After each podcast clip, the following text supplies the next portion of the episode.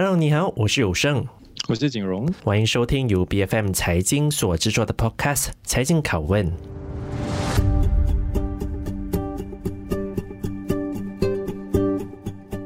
人工智能的投资平台在最近几年哦，是真的是逐渐走入大众的视野里面哦。那相信对投资理财有一点研究的人呢，大概对于这个领域都不会感到相当的陌生。而其中最受大家瞩目的，便是 StashAway。那么这一家成立在呃二零一六年的 AI 投资平台，它不但已经推广到了新马两地、香港、迪拜等等的国家和地区，也是他们主攻的市场。而截至二零二一年初，他们公司的资产管理规模就已经超过了十亿美元，客户人数也超过了十万人。但是随着去年熊市全面爆发之后呢，其实 AI 投资平台真的安全，还有创造良好的回酬吗？我们今天很高兴有来自 StashAway 的客户关系顾问黄义杰来跟我们分享 AI 投资到底它的未来是在于哪里。义杰你好，Hello，你好。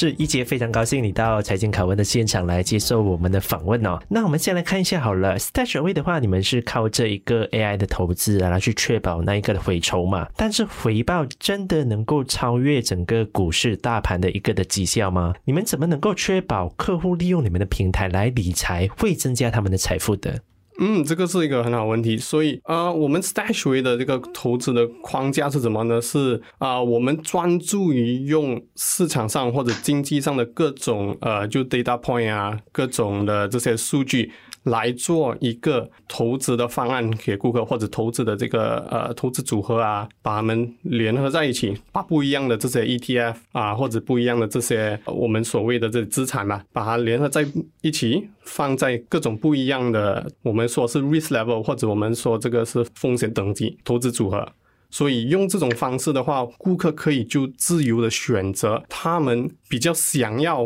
的这个风险组合啦。我们可以说，用这种方式的话，我们觉得我们会去除掉很多这些个人的可能情绪上的这些因素啊，来帮顾客达到最好的一个投资效果。其实这样子的一种方式哈，就是当你刚提到说 AI 的其中一个功能，就是它能够依据过往的一些走势报告分析，然后归纳出一个根据客户不同的这个风险需求，然后给他一个不同的配套。甚至还没有回到说这个配套这件事情的时候，我在想这个过程其实跟我们过往投资，也不是说投资顾问，或者是是我们自己要做功课，然后去了解不同的这个整个市场状况，其实有什么差别？它的差别最大的在于过往。你会看到，比如说很多一些大银行啊，他们可能有很多 paperwork 之类的啊，um, 然后你又要一定要跟一个就投资顾问啊联系啊，他们有些甚至会很尽他们能力的推销给你一些可能甚至都不适不适合你。个人的一个经济状况的一些呃，就是投资组合或者这些投资产品嘛，所以我们 StashAway 呢，其实即使你不想跟任何人沟通，你只想通过这个 app 就选择一个适合你的一个投资工具啊，还是一个投资组合都没问题。就这个是一个很大的一个一个差别吧。这个也关于到我们呃，就我们的创始人啊，或者我们的呃 CEO 现在创造 StashAway 的其中一个初衷，就是因为他到银行的时候都会经历。同样的问题了，就是啊，有一些 financial advisor 啊，会呃很尽他们的能力的推销一些不适合他的呃一些投资产品，他就觉得。这一方面就很累了，所以他们就啊、呃、有这个想法来创造 StashAway。当我在了解你们公司的时候啊，其实有一点你们是特别提到说，在你们的一个投资组合的回报里面，其实最高的回报哦是会超过百分之二十的。可是，在去年熊市的行情里面，我们都知道说，其实很多的理财的处理理财的金融机构哦，基本上他们的投资业务都是在一个亏损的状况。所以在你们的平台里面有发生任何的亏损的问题吗？啊，这么要看。呃，你投资的是什么一个投资组合吧？所以呃，有些投资组合，比如说呃，是比较 focus 在很短期的，好像我们一个一个投资组合叫 StashAway Simple，它现在是投资在呃，就是非常短期的马来西亚，我们叫 Fixed Income Fixed Income Fund 啊，这一个投资组合它具有盈利。还有一些比较可能长期的投资组合啊，有比较多一些啊、呃，比较多股股票的这种 ETF 在里面的话，因为股票和债券去年都上得蛮深的吧，我可以说，它就确实会有一些亏损呐。但是我们的好处就是在于，因为我们在我们的这个投资框架在去年一月份的时候，其实已经预测到了，所以他在去年一月份的时候就已经开始啊调整我们的仓位。来加入一些在通货膨胀里面可能会呃 perform 的比较好的一些一些 asset 啊，一些 ETF 啊，然后这帮助到了我们这些 portfolio 这些投资组合。在去年的时候，其实还就超越了我们本身的呃 set 的这个 benchmark 啦。我觉得你你的这个回应，我我就联想到三个问题，好，一个一个来哈。那我觉得你的第一个问题就是，当你在提说，哎，我们有那要看说客户有有选择哪一个不同的投资组合。当你这么子说的时候，是不是意思意味着说，其实作为用户，我没有办法通过用这个 AI power 这个所谓的这个方式来自己选择我要哪一些组合，而必须。还是要回到去平台所提供的、所 offer 的这个不同的组合，对吧？就它不能够随意更换它所要这个整个投资组合里面的不同的，比如说股票跟债券之间的啊不同的这个比例，或者股票不同行业之间这个比例，它都不能够这样子做，对不对？啊，我们去年就刚巧就啊推出了一个新的投资组合，我们叫 Flexible Portfolio。这个投资组合呢，它就可以啊让我们客户。自由选择你想要加什么样的 ETF 进来啊？啊，不想加什么样 ETF 进来啊？都可以由顾客自由掌控，因为我们每次都有收集顾客的一些反馈的嘛。有些顾客呢，他们就会觉得啊，可能我们调仓的太太快了；有些顾客他们就觉得我们调仓的不够快。所以，我们这个刚推出的这个 Flexible Portfolio 呢，它就有帮助于如果一些顾客他们有自己的知识，他们有投资经验啊，他们有投资知识啊，他们想要自己调仓快一些，自己想要调整的啊。多一些，比如说他们已经有，他们可能自己家里已经有存了一大笔的黄金，他们不想要他们的 portfolio 里面再有更多的黄金，他们可以把黄金拿出来。嗯，所以你看，在这个这个情况底下，哈，你的整个投资组合，它到最后，哪怕你谈的是。AI powered selection，它一定没有办法回避的一个问题，就是它一定回到去个人的选项，包括说我个人像你提到的，我觉得这个这个斩仓的不够快，可能就是调换的不够快，它是个人的情绪的主观意识去判断说整个市场走向嘛。而我们之前不是在谈说吗？AI 的呃这个投资平台的一个好处就是它会免除掉这种个人的主观判断，但是这种情况底下。像这样 StashAway 这样子的一个 AI 投资平台，怎么样子平衡这样子的一种一个需求？因为我们其实大部分的还是由呃，就是我们这个 AI 框架来决定应该投资什么，应该几时啊调整仓位啊这一类的。只有这一个，就是我们去年刚推出的这个 Flexible Portfolio 是由啊，我们给顾客自由的调整他们自己的仓位啊。我们同时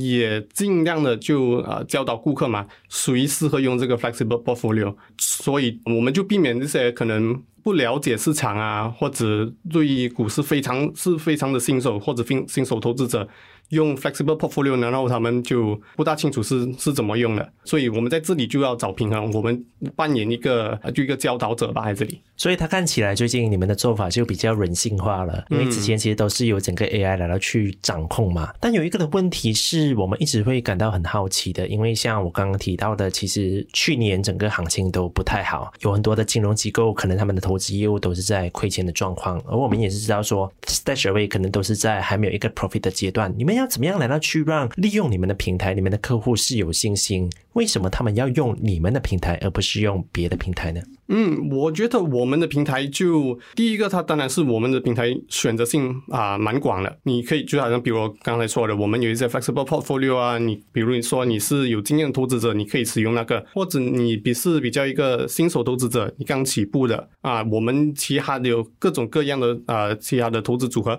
都适于这些新手投资者。然后我们的平台上面也有就适合不一样呃投资目标的投资。或者不一样投资群的一个适合的投资组合吧，我可以这样说。就比如说你的目标是一个短期的，还是一个中期的，还是一个长期的，我们都有适合你的这个投资组合啊。比如说你只想要一个地方来放你的一些备用储备金嘛，你的这些 emergency fund 啊，我们也是有一些。啊，就可能波动率较低啊，比较安全的这些投资组合来给你们这些群体。我们甚至有一些顾客，他们因为他们看到我们的平台上面有的选择性那么多嘛，他们也不知道自己想要的是什么，或者自己需要的是什么。那时候呢，他们就可以啊、就联络我们的客服团队啊，因为我们的客服团队一个星期七天都有在线，所以他们可以随时随地的就联络我们客服团队啊，来问些清问个清楚，哪一个比较适合他们，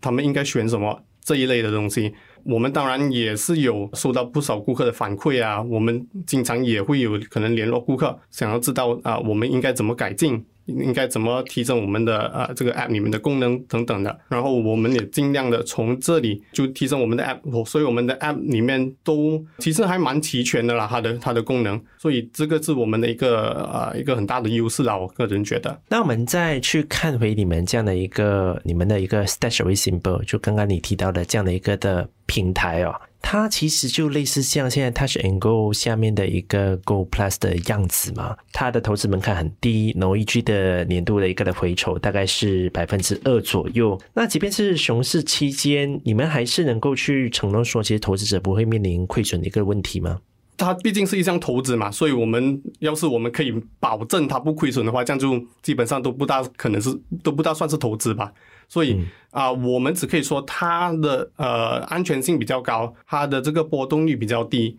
即使是在去年的时候，它也没有经过任何的亏损。所以在这一方面呢，其实我们对它的啊、呃、信心度是比较高的。这个 StashAway Simple 的投资组合更多会专注在什么什么 instrument 什么类别的这个投资工具啊？这个我们呃我们都有看看市场上面有什么适合的一些呃投资工具。比如说现在我们用的是在马来西亚的。就是基金啊，马来西亚的 Unit Trust 的 Mutual Fund，它投资的专注这个 Mutual Fund，它投资专注在于超短期的一些国债啊，有些是 Money Market Instrument 啊，就是比较安全性较高的、波动率较低的一些短期的 Fixed Income 的啊 Asset 啊。那至于说我在你们刚才提到的这个 StashAway 的 Flexible 的那个，就是客户能够自己选择投资组合的，他们在选择的过程当中哈，也完全纯粹于是自己。个人的对于投资组合的偏好，我就决定说，OK，三十八先归债债券，然后五十八先归股市，二十八先归 cash，还是在这个他们决策的这过程当中，他们可以使用 StashAway 平台的整个 AI power 的这个 selection，然后来给他们提供这个建议。嗯，他们其实有两种方式可以使用这个 flexible portfolio 啊、嗯，第一种呢，就是你完全呃就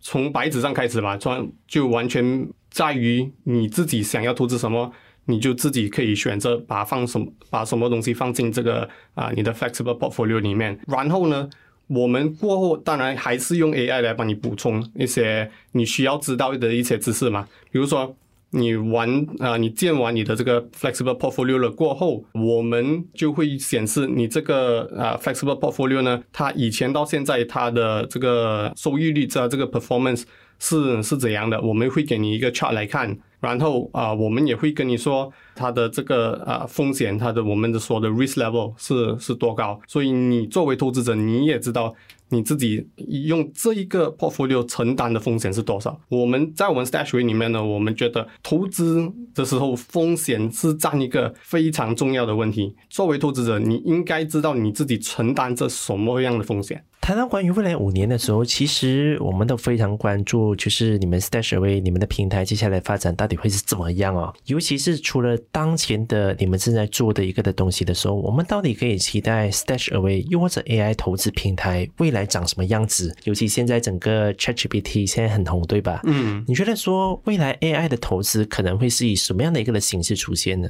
呃，就未来的情况下呢，啊、我们其实也有为这一方面的呃的板块。做一些给我们的顾客投资的机会嘛，因为我们比如说我们也有一些叫 thematic portfolio，它就是投资在一些未来有可能会改变我们人类怎么生活的一些啊一些 theme，我们可以说啊，比如说这些 AI 啊、blockchain 啊等等等等之类的。所以啊，当然 StashAway 本身呢，我们自己也一直在不断的努力跟进我们现有的这些啊这些 portfolio 啊。我们这些的 App 啊，都会不断的来跟进的。同时呢，我们也觉得，因为在马来西亚本身啊、就这个 AI 投资的方方块或者我们的智能投资的这个行列里面，其实还蛮小的。如果你相比起来啊、呃，比如说 Unit Trust 的这个 Industry 来说的话，这个呃智能投资平台其实不到一八千，在马来西亚里面呢，我们这这一个方块不到呃 Unit Trust 的一八千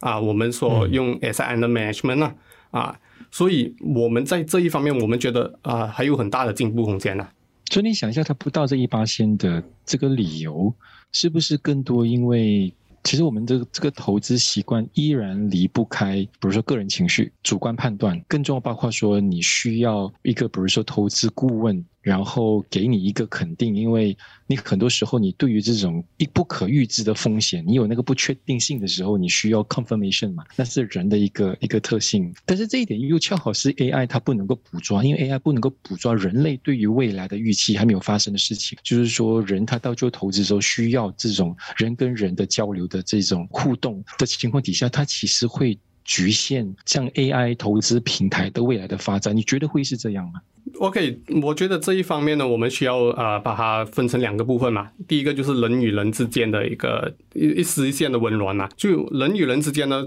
这是为什么我们的这个客服团队，我们一定要把它建了一个一个很强的一个客服团队嘛。呃，所以我们的客服团队在呃一个礼拜七天里面都有在线，如果有遇到什么样的问题啊，随时都可以联络他们。我们的这个客服团队就是我们自己可以说是 in-house train 的嘛，啊，我们应该要怎么回答顾客啊？有什么呃什么样的东西可以讲啊？什么样的东西不可以讲啊？我们不应该给他们我们自己本身的意见，因为我们应该给的这些可能建议呢，应该全部都要 based on data。所以我们客服团队也不可以随便说这个应该会上，应该要买这一个东西之类等等的这些东西嘛。然后呢，第二个方面，我觉得就是啊，AI 不能够预知未来嘛。其次，你在预知未来的的这个情况下呢，跟这个呃，哎，我可以说情况下吧，你很多投资者觉得未来会发生什么事的时候，他们也会跟着 position 他们自己的仓位来